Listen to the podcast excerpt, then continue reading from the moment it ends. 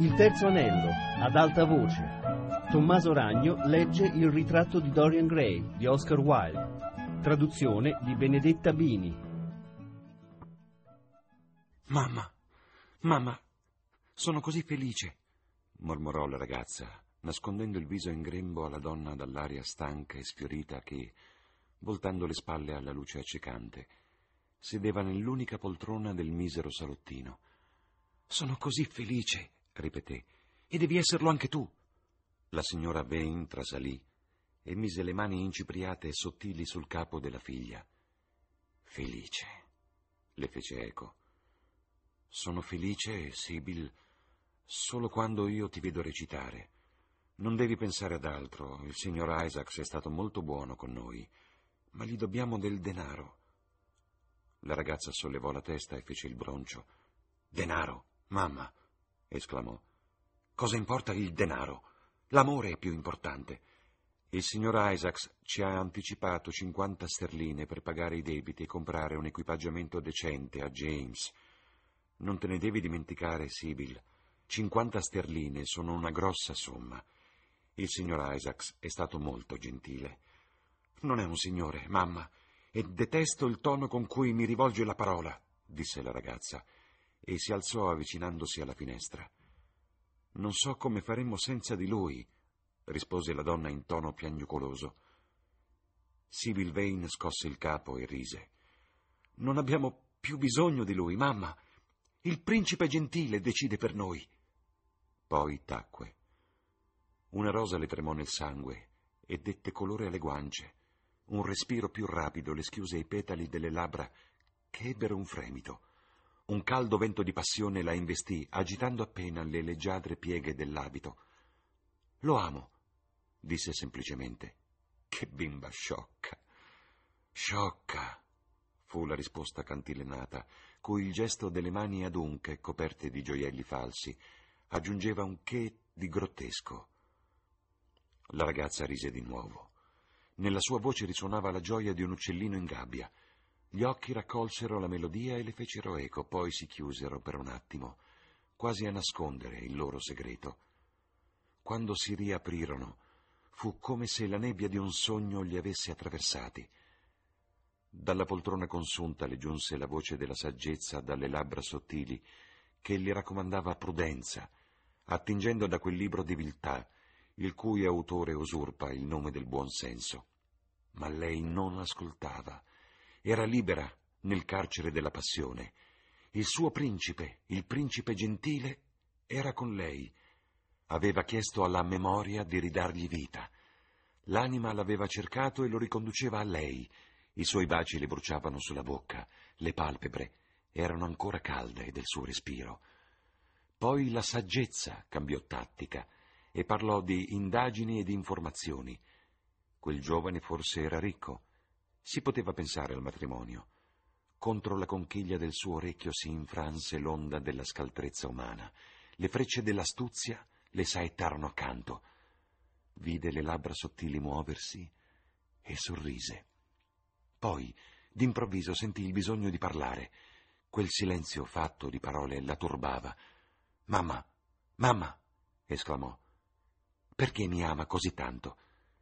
Io so che lo amo perché è come l'amore dovrebbe essere, ma lui? Cosa vede in me? Non sono degna di lui, eppure il perché non so dirlo. Pur essendogli di tanto inferiore, non provo alcun senso di umiltà, di orgoglio piuttosto, di grandissimo orgoglio. Mamma, amavi nostro padre come io amo il mio principe gentile? La donna impallidì sotto la cipria scadente che le imbrattava le guance, mentre le labbra aride si contrassero in uno spasimo di dolore. Sibyl le corse vicino e gettandole le braccia intorno al collo la baciò. Perdonami, mamma. So che ti addolora parlare di nostro padre, ma la pena è solo perché lo amavi così tanto. Non essere triste. Oggi sono felice come lo eri tu vent'anni fa. Potessi esserlo per sempre. Bambina mia, sei troppo piccola per pensare all'amore. E poi chi è questo giovane? Non sai neppure come si chiama. È una situazione molto sconveniente. E poi, ora che James va in Australia, è che ho tanto a cui pensare. Avresti potuto anche avere un po' più di considerazione. Comunque, come dicevo, se è ricco... Mamma, lascia che mi goda questa felicità. La signora Vane la guardò e con uno di quei falsi gesti teatrali che finiscono per diventare la seconda natura di un attore, la strinse fra le braccia. In quel momento si aprì la porta e un ragazzo dai capelli scuri e arruffati entrò nella stanza.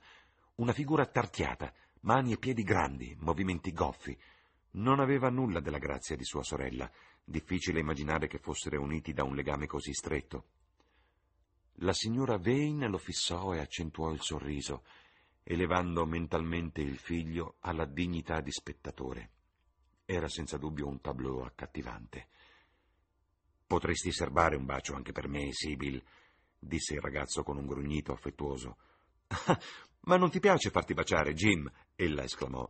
Sei un orso terribile! e corse ad abbracciarlo. James Vane scrutò con tenerezza il volto della sorella. Voglio che tu venga a passeggio con me, Sibyl. Credo che non rivedrò mai più questa Londra mostruosa e comunque non lo desidero. Figlio mio, non dire queste cose tremende, mormorò la signora Vane e, raccolto con un sospiro uno sgargiante costume di scena, si mise a rammendarlo. Le dispiaceva che James non si fosse unito al gruppo. La sua presenza avrebbe arricchito la teatralità pittoresca della situazione. Perché no, mamma? Non dico per scherzo.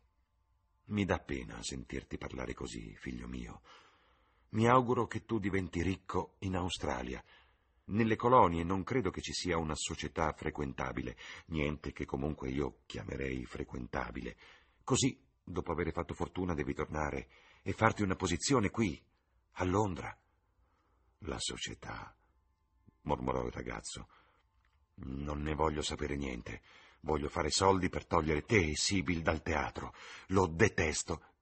Jim, rise Sibyl, sei ingiusto. Ma vuoi davvero portarmi a passeggio? Molto bene. Avevo paura che tu andassi a salutare i tuoi amici, Tom Hardy, che ti ha regalato quella pipa nauseante, o Ned Langton, che ti prende in giro perché la fumi. È molto carino che tu mi riservi il tuo ultimo pomeriggio. Dove andiamo? A Hyde Park? Sono vestito troppo male, rispose il ragazzo rabbuiandosi. A Hyde Park ci vanno solo le persone eleganti. Sciocchezze, Jim, sussurrò la sorella, accarezzandogli la manica della giacca. Lui ebbe un momento di esitazione. Va bene, disse alla fine, ma non ci mettere troppo a vestirti. Lei uscì danzando dalla porta, la si sentì cantare mentre correva su per le scale e poi da sopra venne lo scalpiccio dei piedini. Jim andò avanti e indietro per la stanza due o tre volte, poi si rivolse alla figura immobile nella poltrona. Sono pronte le mie cose, mamma? chiese.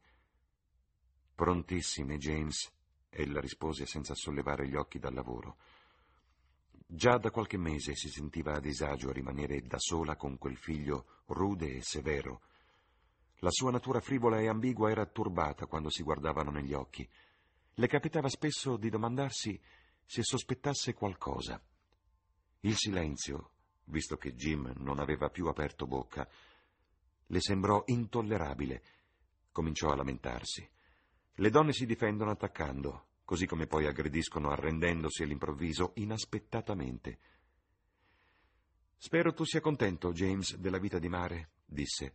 Ricordati che è stata una tua scelta. Potevi entrare nell'ufficio di un procuratore. Gli avvocati sono una classe rispettabile. In provincia frequentano spesso le migliori famiglie. Odio gli uffici e detesto gli impiegati, rispose lui. Ma hai ragione quando dici che la vita me la sono scelta da solo. Ti chiedo solo di vegliare su Sibyl, che non le succeda niente di male, mamma. Veglia su di lei. Che strani discorsi fai, James. Certo che veglio su di lei. Ho sentito dire che c'è un signore che viene tutte le sere in teatro e va a cercarla dietro le quinte. È vero? Cosa mi dici? Parli di cose che non puoi capire, James. In questo mestiere siamo abituati a ricevere le attenzioni più lusinghiere. Anche a me, un tempo, mandavano tanti bouquet, tutti insieme. Allora sì che il teatro era veramente, capito, quanto a Sibyl. Non so ancora se questa sua relazione sia una cosa seria. Il giovanotto in questione comunque è un vero signore, con me è sempre più che rispettoso, e poi ha tutta l'aria di essere ricco e manda sempre dei fiori deliziosi. Però non sai nemmeno come si chiama, disse il ragazzo con asprezza. No, rispose la madre con una placida espressione in viso.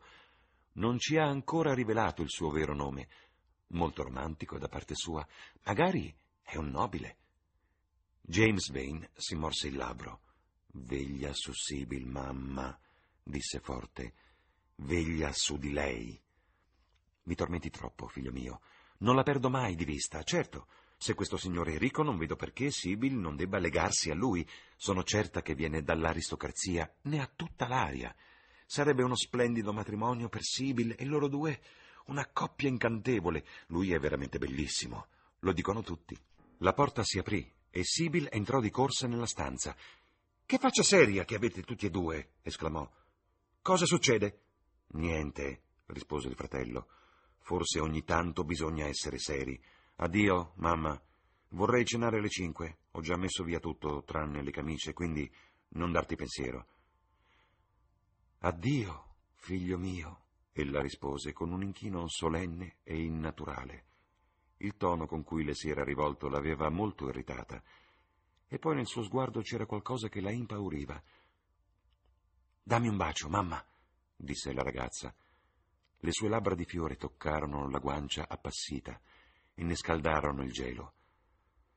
Bambina mia, bambina mia, esclamò la signora Vane, alzando gli occhi al soffitto in cerca di un immaginario loggione. Vieni, Sibyl, disse il fratello impaziente. Detestava le smancerie della madre. Uscirono nella vacillante luce del giorno, spazzata dal vento, incamminandosi nella desolazione di Houston Road. I passanti guardavano stupiti quel giovane massiccio e imbronciato che in abiti rozzi e malfatti era in compagnia di una ragazza così bella e aggraziata. Sembrava un comune giardiniere a passeggio con una rosa. Di tanto in tanto, incrociando lo sguardo curioso di uno sconosciuto, Jim si faceva scuro in volto.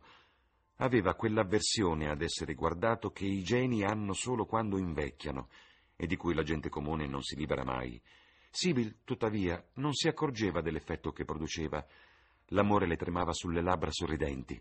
Pensava al principe gentile e per poter meglio fantasticare non parlava di lui, ma cinguettava della nave su cui Jim stava per imbarcarsi, dell'oro che sicuramente avrebbe trovato e della bellissima ereditiera la cui vita egli avrebbe salvato dalla ferocia di banditi in camicia rossa. C'erano cose meravigliose in serbo per lui, ma doveva comportarsi bene, non perdere la pazienza o spendere il denaro in sciocchezze. Sibyl aveva solo un anno in più, ma conosceva molto meglio la vita. Si doveva ricordare di scriverle a ogni partenza di nave e di dire le preghiere tutte le sere prima di addormentarsi. Dio era molto buono e avrebbe vegliato su di lui. Lei avrebbe pregato per lui e in pochi anni sarebbe tornato a casa, ricco e felice. Scuro in volto, il ragazzo la ascoltava senza rispondere. Quella partenza gli spezzava il cuore. Eppure non era solo questo che lo rendeva cupo e taciturno. Per quanto inesperto, avvertiva acutamente il pericolo in cui Sibyl rischiava di trovarsi. Quel giovane dandy che le faceva la corte non prometteva nulla di buono. Era un signore, e bastava questo a odiarlo, a odiarlo con un singolare, atavico istinto che non sapeva spiegarsi e che proprio per questo lo dominava dal profondo. Conoscendo anche la leggerezza e la vanità di sua madre, in esse scorgeva un pericolo infinito per Sibyl e per la sua felicità. All'inizio i figli amano i genitori, diventando grandi li giudicano, qualche volta li perdonano non senti una parola di quello che dico, Jim, esclamò Sibyl, mentre io faccio dei progetti deliziosi per il tuo futuro. Dimmi qualcosa. Cosa vuoi che ti dica? Che farai il bravo ragazzo e che non ci dimenticherai, rispose lei, sorridendo. Si strinse nelle spalle È più probabile che siate voi a dimenticare me che io a dimenticare voi, Sibyl. Lei arrossì. Cosa vuoi dire? Jim, chiese. Ho sentito dire che hai un nuovo amico. Chi è? Perché non mi hai detto nulla? Non credere che abbia intenzioni serie. Basta, Jim, esclamò lei. Non dire niente contro di lui. Lo amo. E chi è? Ho il diritto di saperlo. Si chiama Principe Gentile. Non ti piace il nome? Come sei sciocco, non dovresti mai dimenticarlo. Se tu solamente lo vedessi, penseresti che è la persona più bella del mondo. Un giorno lo conoscerai. Quando torni dall'Australia ti piacerà moltissimo. Piace a tutti e io lo amo. Vorrei che tu potessi venire a teatro stasera. Lui ci viene e io sono Giulietta. Che spettacolo sarà, pensa, Jim, essere innamorata e fare la parte di Giulietta, averlo seduto di fronte a me, recitare per il suo piacere. Ho paura di spaventare la compagnia o, o di incantarla. Essere innamorati e andare oltre se stessi. Quel povero tremendo signor Isaacs si metterà a gridare al genio ai fannulloni del bar. Ha predicato come un dogma. Stasera mi annuncerà come una rivelazione, io lo sento, ed è tutto merito suo, suo del principe gentile, il mio meraviglioso amante, il mio Dio della bellezza. Ma io sono povera accanto a lui. Povera. Ma cosa importa? Quando la povertà si insinua dalla porta, l'amore arriva in volo dalla finestra. Bisognerebbe riscrivere i nostri proverbi. Sono stati scritti d'inverno e ora è estate, primavera anzi. Per me, una danza di fiori sotto cieli turchini. È un signore, disse il ragazzo tetro. Un principe, cantò la voce di lei. Cosa vuoi di più? Vuole farti sua schiava. Rabbrividisco all'idea di essere libera. Voglio che ti guardi da lui. Vederlo vuole dire adorarlo, conoscerlo, vuol dire credergli. Sibyl, hai perso il senno. Ella rise e gli si appoggiò al braccio. Caro, vecchio Jim, parli come se tu avessi cent'anni. Un giorno ti innamorerai anche tu e allora capirai cosa vuol dire. Non fare quella faccia scura, dovresti essere felice di sapere che, anche se parti, mi lasci più felice di quanto sia mai stata. La vita è stata dura per tutti e due, durissima e difficile, ma ora tutto cambierà. Tu vai in un mondo nuovo e io l'ho appena trovato. Ecco una panchina. Sediamoci e guardiamo il passeggio della gente elegante. Si sedettero in una folla di spettatori.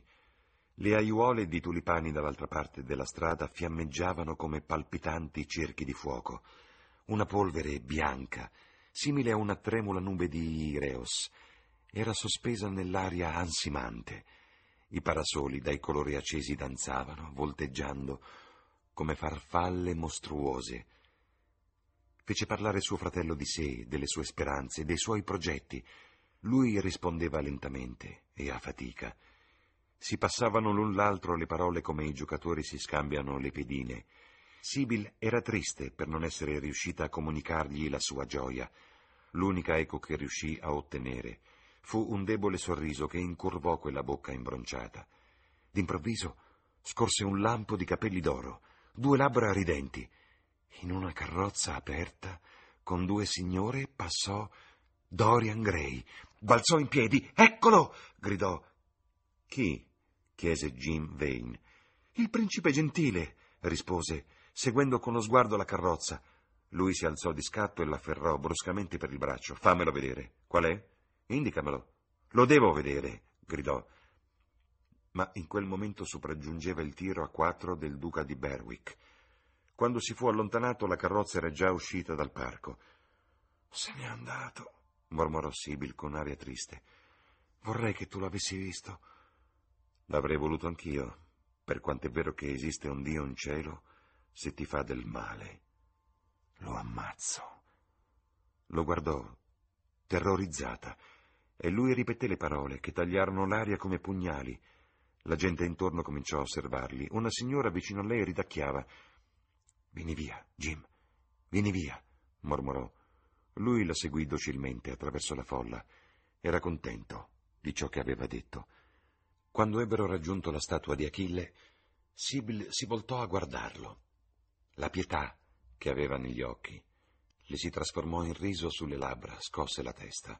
Sei sciocco, Jim. Proprio sciocco, un caratteraccio, ecco tutto. Perché dici queste cose tremende? Non sai di cosa parli, sei geloso e sgarbato. Vorrei che ti innamorassi. L'amore rende buoni e quello che hai detto è crudele. Lo amerò per sempre, ella esclamò. E lui? Anche lui, per sempre. Sarà meglio per lui. Sibyl si ritrasse. Poi scoppiò a ridere e gli posò una mano sul braccio. Era solo un ragazzo. Tommaso Ragno ha letto Il ritratto di Dorian Gray di Oscar Wilde, a cura di Anna Antonelli e Fabiana Carobolante. Il terzo anello chiocciolarai.it